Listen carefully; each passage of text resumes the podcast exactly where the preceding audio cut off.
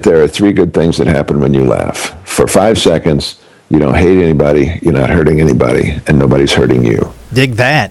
Today's podcast is sponsored by Patreon supporter Susan Sussman. If you'd like to learn more about how you can support the podcast through a monthly recurring small donation, let me know. You can visit me at school of laughs dot com forward slash Patreon, P A T R E O N, or patreon dot com forward slash School of Laughs. Thanks, Susan. Welcome to the School of Laughs podcast, brought to you by school of laughs dot com. Whether you're an aspiring comedian, a part-time pro, or a speaker who wants to become funnier, this is the podcast for you. We'll break down tools, tips, and techniques to help you get bigger, better, and more bookable. And now, here's the show.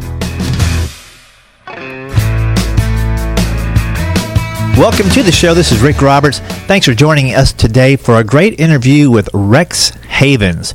Rex is a guy I worked with early on in my comedy career who gave up a lot to pursue comedy, and he is glad he did. So we're going to check out that interview in just a second. I do want to thank again Susan Sussman for supporting the podcast through Patreon, and all the Patreon supporters for continuing the show so everybody can listen to it. Again, if you want to join that Patreon thing, check it out. It's great, and it includes a cool thing that we're doing called Club fifty-two. And right now we have twenty people signed up in Club fifty-two, which is a fifty-two week email blast. Every single week you get an email from me on Friday to help you tweak and take your comedy to another level, sometimes through business methods, sometimes through marketing, branding, all kinds of different things, writing, of course, and performing in the business of comedy. And it's a fifty-two week commitment. We're in there every single week, and I'm challenging everyone in that group to get bigger and better. And it's not too late to join in if that sounds like something you would like. It's not a class per se.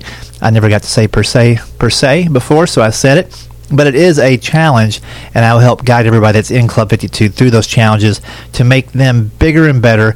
My goal is for everybody listening to this podcast to put the things we talk about into use and make a better career out of it. So patreon dot com forward slash School of Laughs or school of laughs dot com forward slash Patreon. Today, like I said, we got Rex Havens. He's one of my favorite clean comics out there, and he's clean by choice. And I met him way back when. You'll hear about how we first met. And I worked with him several different times, and I was just impressed at an early age in my career that a guy could go out and be clean consistently in environments where they were rarely used to seeing a clean comedian. So we talk about that, talk about a lot of other things, including a little bit about work-life balance and what keeps him going after all these years in stand-up comedy. So you know what? I'll talk to you a little bit more after the interview. Let's get right into it. Well, I'm here with Rex Havens. Rex, how's it going this morning, bud? Thank you for having me on, man. It's uh, so great to see your face. It's been so many years, and I've missed you. It's been a while. You know, I was talking to my wife last night about who I was going to be calling today, and she goes, "Where'd you meet him at?" And I think, and you can correct me if I'm wrong, but it was at C- the Cuckoo's Bowlin Alley in Cartersville, Illinois, for a John Yoder gig on a Tuesday night. Does that sound about right? That could well be it. And there you were. Uh, it's, a, it's a glamorous life, isn't it? Yeah. It was... Uh, It was amazing how many people turned out to that bowling alley, and and how you know, and there was a lot of those. I think there was a couple bowling alley gigs, and then we ended up working in. Um, it wasn't Peoria, Illinois, but where the Treehouse was, Bloomington. Bloomington. Bloomington. So we were, and we worked there that weekend, and that was a, probably the first, really the first time I did one nighters and saw somebody work clean the whole way through it. Like I was like, oh man, I didn't know you could really do that on one nighters where these guys are drinking at a bar inside a bowling alley and still keep your laughs up. And you were rapid fire. You had those signs. Do you yeah. remember the signs? Yeah, I do. And um, so I was impressed by that, and I think we hit it off because I was clean at the time too. And you're like, hey, somebody else that's uh, doing it this way. I'll be honest with you. I never thought. I always got that reputation, like uh, uh, you're. Uh, when, especially when I would go back to a club a second time, it was, oh, okay, well, you're you're a clean act, so uh, so uh, we we got somebody to open for you that's clean also. And I always thought, why did they always say that? Why I, I, I it's it's it's not like I'm a prude, and I mean I've got some material that I didn't particularly think was terribly clean. I just think it is the the average comedian was so filthy. That that by comparison, I seemed like a squeaky clean guy. The truth is, I was born on the wrong side of town. Uh, there was a, there was certainly language around all the time, and I don't have too much problem with it. I don't uh, tend I don't tend to use it very often. And and, and another truth about comedy is, uh, if you can, if you can work clean, it only takes a little extra thought. It only takes a little bit more thought to write something in a in a in a clean manner than it does to come up with it with uh, dirty language and shock value. And if you'll put that extra, a little bit of extra effort in, you'll find uh, that there are surprisingly many, many more places that will hire you.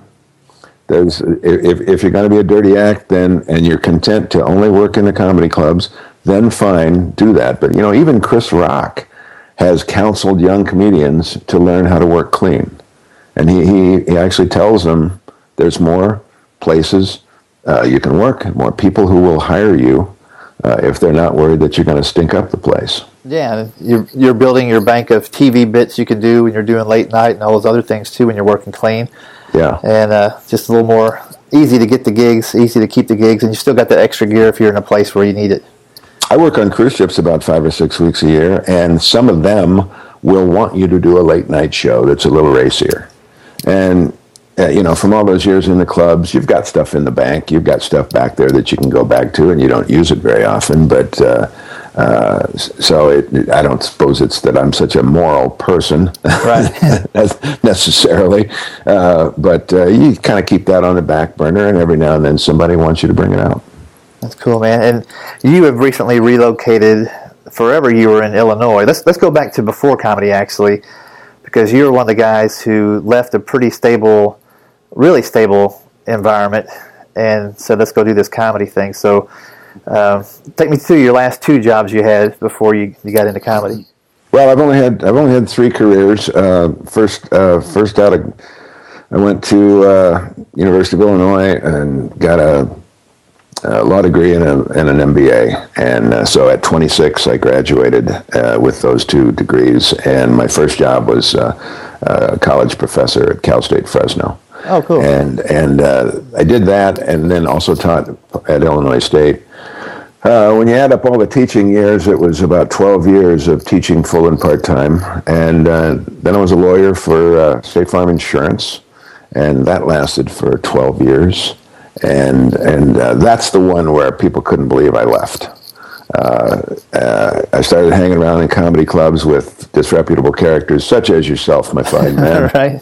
And meeting all sorts of shady and seedy characters, and uh, uh, fate threw me just barely enough laughter I, that I finally knew what I wanted to do when I grew up. And there was just one problem: I was already grown up. I was already way grown up. I was in my mid thirties when I started going. To I was in my mid thirties okay. when I started going to clubs, uh, but I was. I, I, it wasn't until I was forty-three that I was doing well enough at clubs, and I had been doing clubs at night for seven years. So I was about thirty-six when I started going to clubs. Still kept, still kept my day job. Uh, the thing was, uh, I did have a family. I did have responsibilities. I wasn't free to just quit and travel the country the very first time I got a laugh. I had uh, three young sons that were, you know, not that far away from college age. Uh, that was coming up. And so I wasn't free. You couldn't turn me back on your responsibilities. So uh, I like to say that... Uh, Uh, I didn't want my kids to look back on their lives and say, well, you know, we used to live okay, and and then one day Dad flipped out and joined the circus. So, uh, so uh, I, I wanted to make sure that, as best I could, I wanted to make sure that their college was, was going to be okay. So I, I did the I did the normal normal white-collar thing during the day. I did the comedy thing at night, mostly around the Chicago area, but at that time there was a lot of clubs. And, you know, you could make a nice living at night uh, and, you know, put that in the bank. And uh, by the time I was forty-three, uh, my wife and I looked at each other and said, well, you know, let's give it a let's give it a try and see what happens.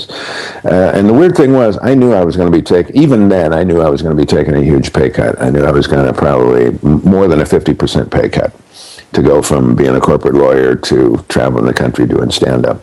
Uh, but the weird thing was, the other lawyers all around me were coming into my office and saying, "Oh man, how'd you do it? How'd you find? Yeah. How'd you find a way out of here?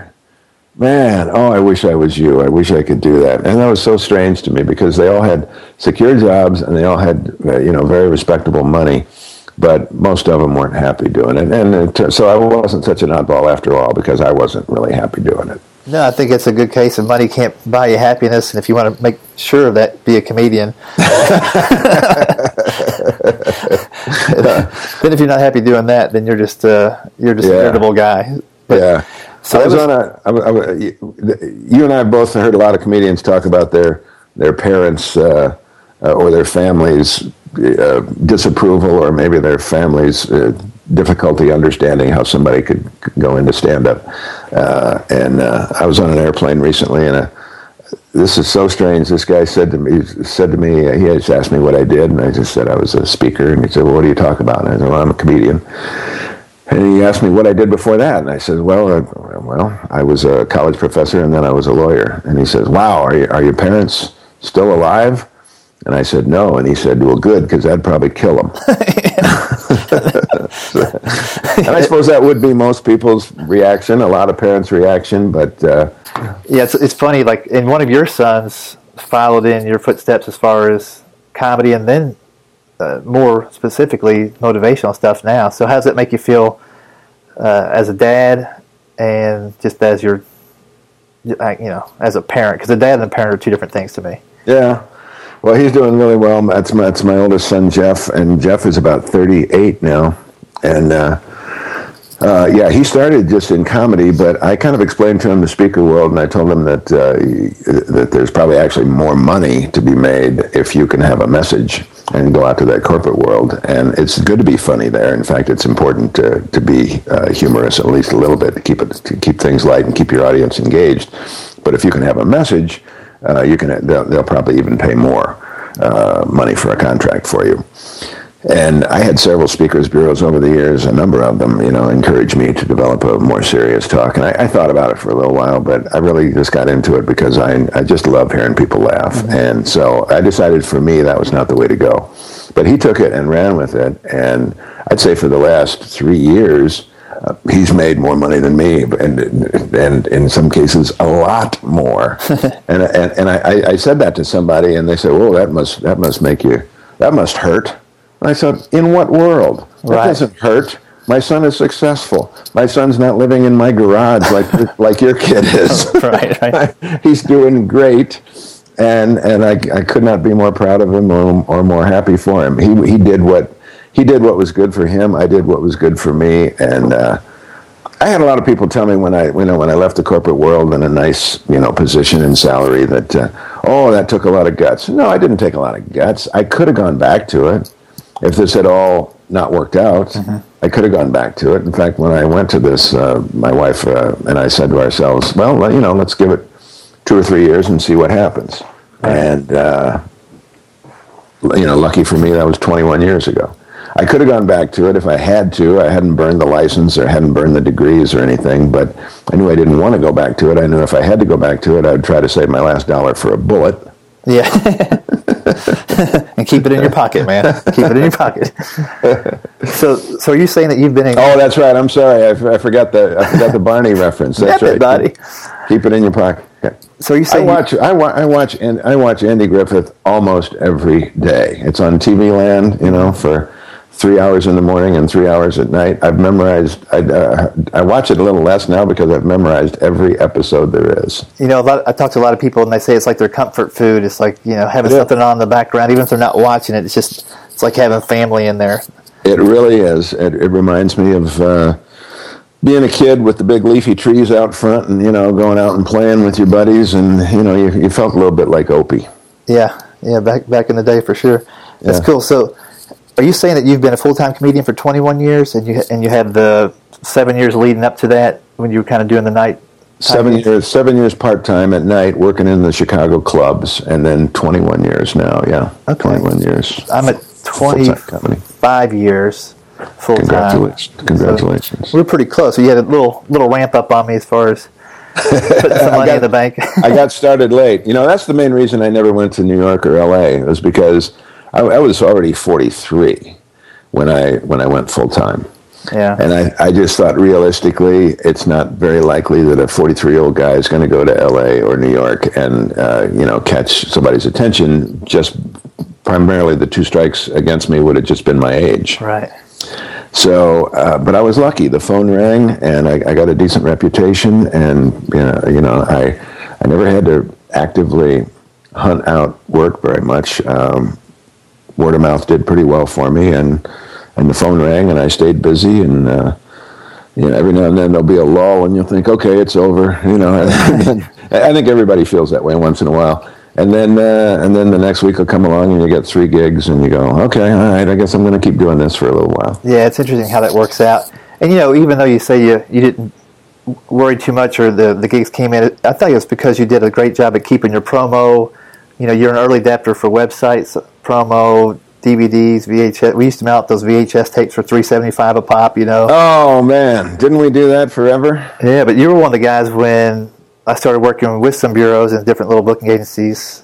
They'd say, they literally say, "Well, take a look at Rex's stuff, because that's that's kind of what we need. If you're going to try to okay. get corporate work, you know, okay. it's a nice, clean looking promo. It's a great looking website. It's easy to contact." Okay. And so you were kind of like a template many times for me. Just kind of when I get some stuff ready, like, would this hold up okay. if I'm next to Rex? Okay. All right. Well, I I never knew that. Thank you. Those are kind words. I appreciate that. How much time and, and thought did you put into getting your promo and stuff ready? Because you had C Ds pretty early in the process, right? I remember you selling those. Yeah, get get get getting the C D out. Uh, Tim Cavanaugh said it best to me. He's, it, it's a birthing process, and it's just about as long and torturous and painful. uh, don't you think so? It's don't pretty you close. Think so? You just listen to yourself over and over. You listen to that cut over and over. You try to make a decision whether or not it represents you well or not. Uh, you, you see if there's anything you can do to make it a little bit better. Uh, sometimes you decide to leave well enough alone. Sometimes you decide, no, I got to record that again somewhere else. And, uh, and, and and it takes takes months to get something ready to where you're finally happy with it. And uh, even then, you can drive yourself crazy with second guesses. Oh, you so. definitely can. I always, now when I record, especially a live C D, I'll just record all my shows for six or seven months. You know, and the one night everything will just line up, and mm. even on that night, you know, I'll cut ten or fifteen minutes off of it for the C D. It's just like it, it didn't hold up with the rest of it because, yeah. you know, they were dropping checks or something was going on, what have you, you know. But I, I read this quote recently that, and I probably said it last week on the podcast, but Salvador Dali has this great quote. He says, "Never fear perfection because you'll never encounter it." Oh, I like that. I like that a lot, especially coming from him who, when I look at his paintings, I'm like, that's perfect. Yeah, like, yeah. He put so much into it, but he's like, you know, at some point it's done. Yes, yes. You do have to move on to the next thing, and there are other other uh, frontiers and challenges, and yeah. And you've also done a good job at putting a, a title on your show as far as uh, everything I needed to know I kind of learned from my wife, or or...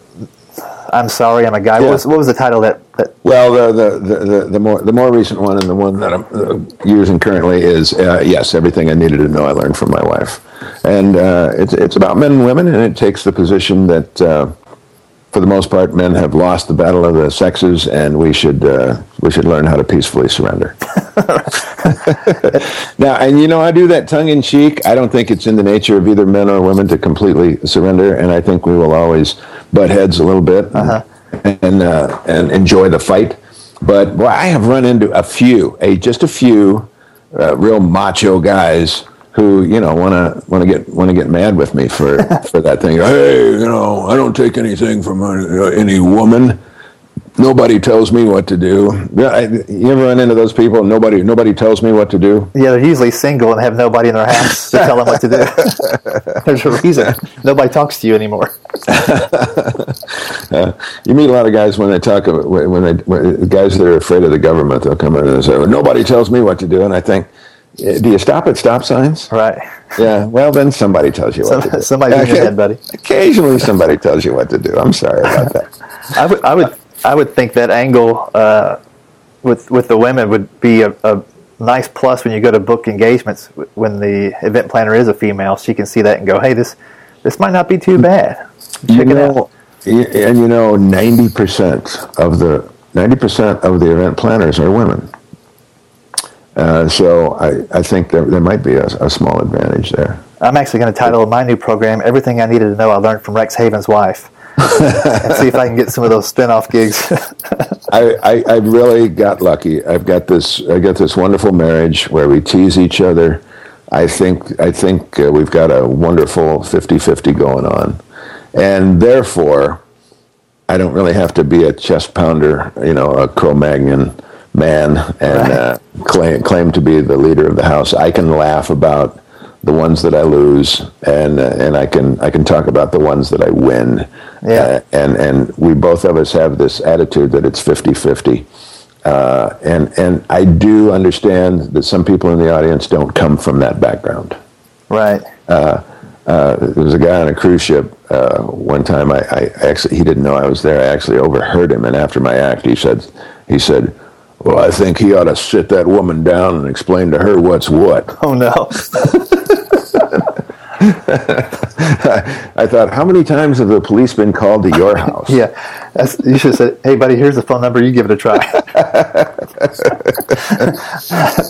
Yeah, the, you know, it's funny. I don't talk to too many comics that are uh, successful comics and have a successful marriage. So I, I should jump in, jump in for a second and just ask you: um, do you have any unwritten or, or understood rules, or not necessarily rules, but just understandings between you as far as how much travel you do and how much she's willing to tolerate, or even better, she's, she's how long just, you're allowed to stay home before she wants you out of the house? That, that, there's a little bit of that sometimes. Um, we've never really had a problem with that. The longest um, the longest I've, I've been away was uh, four weeks. And I've heard of uh, like Hollywood marriages that have a have a rule of, that they're not apart for say two weeks or three weeks that they that, that they that they will not go longer than that, and uh, I think four was the most. Um, she just Sarah, my wife's name is Sarah, and she's just always been so wonderfully supportive. I tell the story sometimes, uh, especially in front of a corporate group. I will tell them the. the story of um, when we sat down and decided to do this. And I said that uh, my wife, uh, and God love her, she found herself looking into the eyes of a middle-aged man who said, "Sweetheart, this makes no sense at all. I'm too old. Uh, I'm bald.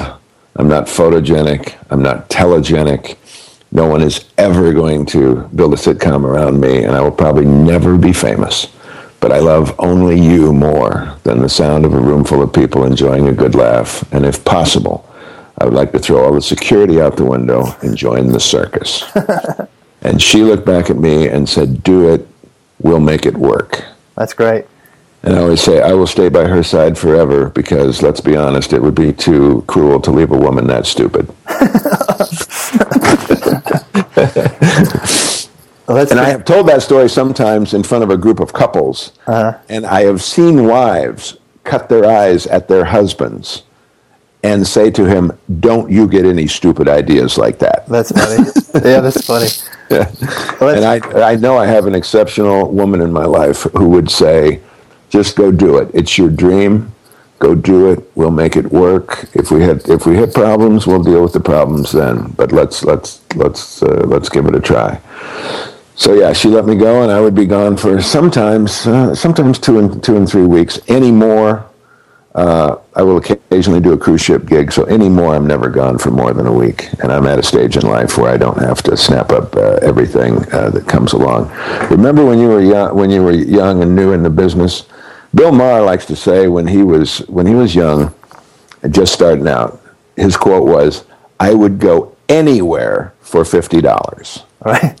He, and he was based in New Jersey at the time. He would go anywhere for fifty dollars. He would get in his car, is what he meant, and he would drive as much as long as it took for fifty dollars. I remember one time when I went from, I drove from uh, Illinois to Pennsylvania for, I think, two hundred fifty dollars. All right. Something like that. Eventually you get to a place where, okay, I'm not that desperate. I'm not that, there's the, some of the some of the cheap things I'm not going to do anymore, where it doesn't make sense, where I'm probably lost money by the time that I've paid for my travel.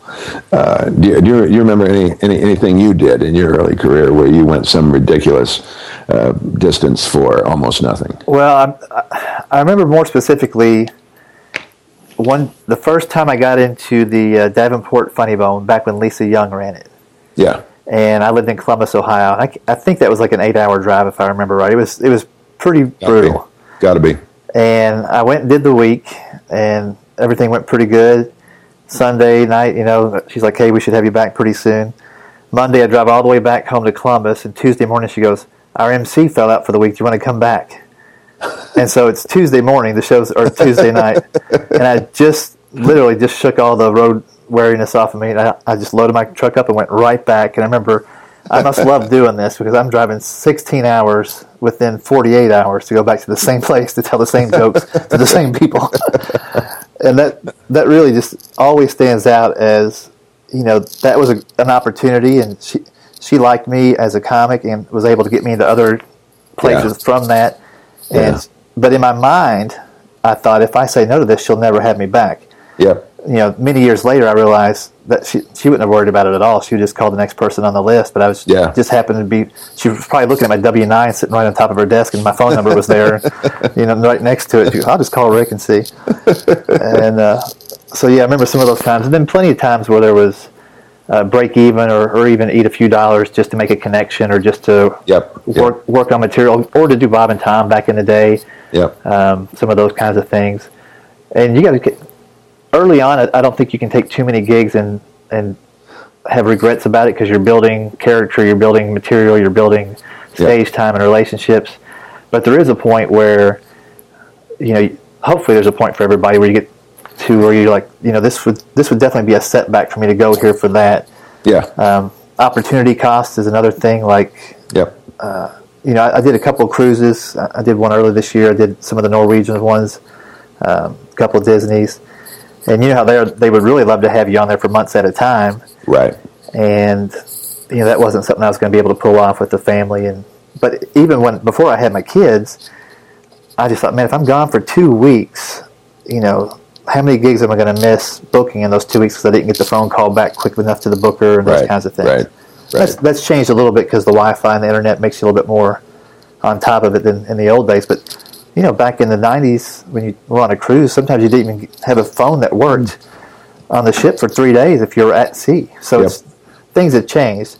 Yeah. Uh, what what still gets you excited about doing comedy? You know, this many years in, do you still have some, you know, when the new real, new year rolls around, do you set some goals for yourself? Or like, you know, I want to have a D V D this year, or I want to make this connection, or you know, what, what are some things on your bucket list, I guess I would say, because I've, I've got many, but I'm curious about yours. Um, I've been work. I've, I've been doing a stage show uh, that is probably the thing that's gotten gotten me the most uh, excited over the last few years. Uh, I've been doing. It's a two-hour show. It's a two-hour one-man show that I do in theaters, and it's called Everything I Needed to Know I Learned from My Wife, and the, it has its own separate website, which you might not have seen. It's uh, simply learned from my wife dot com. Okay. And that uses a movie screen behind me. We got about five hundred images and audio and video, and um, uh, it's a, like I say, it's a two-hour thing with an intermission. Uh, and uh, I started seeing other people using movie screens and PowerPoint, and started just eventually, I, I, I resisted for a long, long time, but then I eventually started using it, and then I got the equipment and started playing with it, and found that it was an, kind of an exciting, different set of muscles uh, than doing straight stand-up. And... Um, I started to really get into it and enjoy it. I think I did it for the first time probably four years ago. And I've gone to some of these theater conventions around the country where you you know you have a booth and you sit there for two or three days and you meet people and you tell them who you are and you show them a little bit about what you do. And then uh, it's led to some good work. Uh, I'm happy about that, and it's kind of fun. Um, anytime, I heard Seinfeld say one time that the greatest thrill in this business is hearing a new laugh for the first time, something that you've developed, and you know you had an idea, and it, it turned out to be a good instinct, and it caused a nice laugh. Uh, if you've told a joke for the hundredth time and you've heard the hundredth laugh, it's still nice, right. But it's the hundred, it's the hundredth time you heard that laugh, so it's not going to surprise you too much. The first time you really try something and it's successful, and you hear a new laugh for a new piece of material, he said that's the most exciting moment in comedy, and I think there, there's something to that. I think the other odd thing about comedy is some of the greatest highs in doing it occur al- when you're alone, because I think it's equally exciting when you're sitting there by yourself at your desk or in your car, and you, you, you have the next nice idea. And it's when it first gels in your mind. Oh, wait a minute. If you piece it together like this, I think that would really work. And there's a little bit of an adrenaline rush that goes through you then. And then you, you can't wait to try that out somewhere. No, that's great. And I think that's that's what keeps me fired up about it too is, yeah, I, I, there was probably a good chunk of time where I didn't develop a lot of new material because I was just trying to keep the keep the plate spinning and get to the next gig and that kind of stuff. Uh, but that's my favorite part now is just getting the new stuff out there. It took me probably fifteen years to separate my jokes from me. So if the crowd didn't laugh at the joke, it didn't mean they didn't, they hated me all of a sudden. It's just that joke wasn't good. And I wish I could have picked up on that like the second day I did comedy. But it's so hard to separate yourself. And now it's just like I'm running an experiment every time I hit the stage. And I, I don't care if they don't laugh. That, that gives me a piece of data or information that I can use to make that joke work better. Yeah. And if they do laugh, then I can take that and stretch it out and find a different angle to spin off of it. And that, that's cool. Do you find yourself um, writing more about the marriage topic for this show still, or are you trying to find different topics that kind of spin off of marriage that could stand on alone that you bring into the show? Like, what's your process for developing your show? Um Well, I, I have tried to expand it to include uh, kids and grandkids because that's the stage in life that I'm at. And uh, um, I'll tell you what, back when I was, like I said, when I was forty-three, and I'm almost sixty-four now, when I was forty-three and, and got into comedy, I thought, well, I'm only going to be able, I won't be able to do this beyond fifty. I thought to myself, you know, by the time I'm fifty, nobody wants to hear somebody over fifty coming in and telling jokes. And I was wrong. Uh, you know, the phone still kept ringing and the jobs kept coming in because, as it turns out, the audience is getting older too. Right. And somewhere out there, whatever age you are, there there is an audience for you. There is somebody who has, there is a large group of people who have experienced in life much of what you have experienced. And I, I might not, uh, if if I was doing a an after prom, we might not we might not be relating to each other too much. But but if you're doing if you're doing a corporate gig for uh, you know Bank of America, yeah, we've we've we've we've got a lot of shared experiences there. Yes, I've sent you a lot uh, of checks, Bank of America. You should know my name by now. It's funny, like you do know when to, you know, cut bait and just let somebody else take it. Uh, you know, just just this week, I turned down a chance to open for Alice in Chains, the, really, the rock and roll band, and.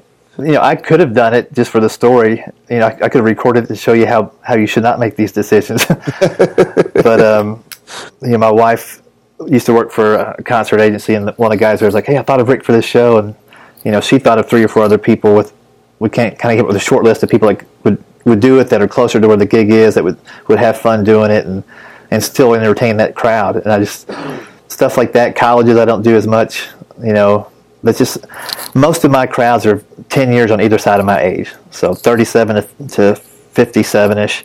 That's where my wheelhouse is, and I can reach the other sides, but that's yeah. where it hits the best. Yeah, yeah. Well, I like I, I I find you know Jay Leno was the perfect example of a guy who showed everybody that you could. He, Jay Leno at sixty years old was still telling jokes about sitting in the back of the car and his dad reaching around over the seat to slap him and tell him to shut up or I'll turn this car around. Right. And I used to think to myself, when Jay was forty and doing those jokes, I used to keep thinking, well, you know, Jay, you're forty. You're, you're talking about when you were twelve.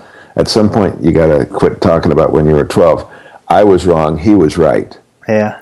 Yeah. Those experiences are so deep in our minds, and we can go back to that time in our minds so quickly that it's still funny. It's, people still remember what it was like when they were twelve, and even though Jay Leno is sixty-five now, he can still talk about that, and he can still make an audience laugh about that because they, they do remember. So uh, I think if you word it right and if you phrase it right, it, it, it in, to some degree, it doesn't matter how old you are. You can uh, you can take an audience there. Yeah, you, you remember Tim Wilson? Uh, I do, I do, and terrible loss. Yeah, yeah, he was he was a great comic in a lot of ways, and. He told me something in the green room just in passing that I've always held on to. He's like, like Rick, anything you laughed at when you were in high school, it's still funny. Write jokes about that. You know, there's, there's, there's plenty of wisdom there. You know, because that's before you get too serious and settled down and paying the mortgage and all that stuff, and you, and you still realize how, how to have fun. So if you can capture that in the material, some jokes, go with that. And as old as he was and has experienced, he still had jokes that connected back to the way he thought back then. I just thought that was a great way to look at it. Like, you know, write about your experiences now, but also tap into the experiences that made you who you are now. That is a great observation. I'm glad you shared that with me. I'm going to remember that. Uh, and we laughed more. Everybody laughs more when you're young than when you're old. So the things that you found funny, most of them happened when you were when you're young. Not that you don't still have plenty of things that make you laugh when you were older, but the average child, this is true, uh, laughs four hundred times a day. The average adult, fifteen. Yeah, and that guy worked so, in a toll booth. So every year that goes by, you lose a little bit more of the laughter that you were born with. And by the time you become an adult, you have lost over ninety-six percent of the laughter that you were born with. You have you have less than you are using, you're laughing less than four percent as often as you did when you were young. So um, sometimes I, I, I like to tell an audience, um, if when they've been a great audience, you know, and we've been going for an hour and, you know, they've laughed uh, maybe, you know, one hundred or one hundred fifty times, I like to tell them, uh, you can take the next month off. Right, right. That's good. You know, that you've laughed enough tonight for at least the next ten days. Yeah. Put it in the bank, buddy. Yeah, put it in the bank. I got into it for the simplest, most basic rule of law. I didn't have any ulterior motives. I just love the sound people make when they laugh. I think it is the kindest, purest sound there is. And I, I consider it a privilege to be able just to be in a room with a hundred or a thousand people that have decided we're going to put our cares away for a little while and we're going to laugh. And I always say this is kind of a silly job. I, I address a lot of people that are uh, doing very serious things in the world, and I, you know, I tell them that uh, thank you for your dedication. Uh, what you people do takes uh, takes drive and education and uh, determination and professionalism, and what you do is important, and that is where you and I differ, because I'm a comedian, and it is one of the silliest wastes of human energy ever invented. But I do say that there are three good things that happen when you laugh. For five seconds, you don't hate anybody, you're not hurting anybody, and nobody's hurting you. It's a it's a great place to go. It doesn't last nearly long enough. Right. It's over. It's over pretty soon, and most of us go back to our bad habits. But for five seconds, you don't hate anybody, you're not hurting anybody, and nobody's hurting you. And with all that going for it, that is someplace you should go as often as you can. Man, that's good. We might want to leave it right there. I'm at peace with my decision to be a comedian right now. Good. That's really strong, man. Well, Rex, uh, where can I send people if they want to find out more about you now that they've heard you in, in their ears for a little while? Well, awful nice of you, buddy. It's simply rex havens dot com, and uh, we got a lot of got a lot of video there. And uh, then for the play, if you want to see a little bit of interactive stuff with the movie screen over my shoulder and a little bit of that show, that is learned, that's past tense, learned from my wife dot com. Awesome. Thanks a lot, bud. Uh, just a ball to see you again. An absolute privilege, and uh, thanks a million. You bet. So there you go. Rex Havens, a very kind-hearted man who has uh, made a lot of well thought out decisions in his career, and uh, he's enjoying being a grandfather now. You can find out more about Rex Havens at rex havens dot com and learned from my wife dot com if you want to find out more about his play. And if you uh, know some people that run a theater out there and would like to bring Rex in, I can vouch for him one thousand percent. Funny and well worth your time. Hey, real quickly, I'd like to read out an iTunes review. Thank you guys for continuing to post those. I would still like to get to one hundred before I turn one hundred. We're right around eighty-seven, so if you've thought about doing something, maybe you can't be a Patreon supporter, this is one way you can kind of feed the fire of the podcast and keep me going. This is from Zombie Mommy Saves from June twenty-sixth. Best Learn How to Be a Comedian podcast. Five stars. Boom. Thank you. Want to learn how to work in comedy and make a living too? Rick Roberts' School of Laughs brings you the structure to accomplish your goals. There is a business to comedy, and Rick shares the techniques to launch or grow your career, even if you're already working. Hey, thanks, Zombie Mommy Saves.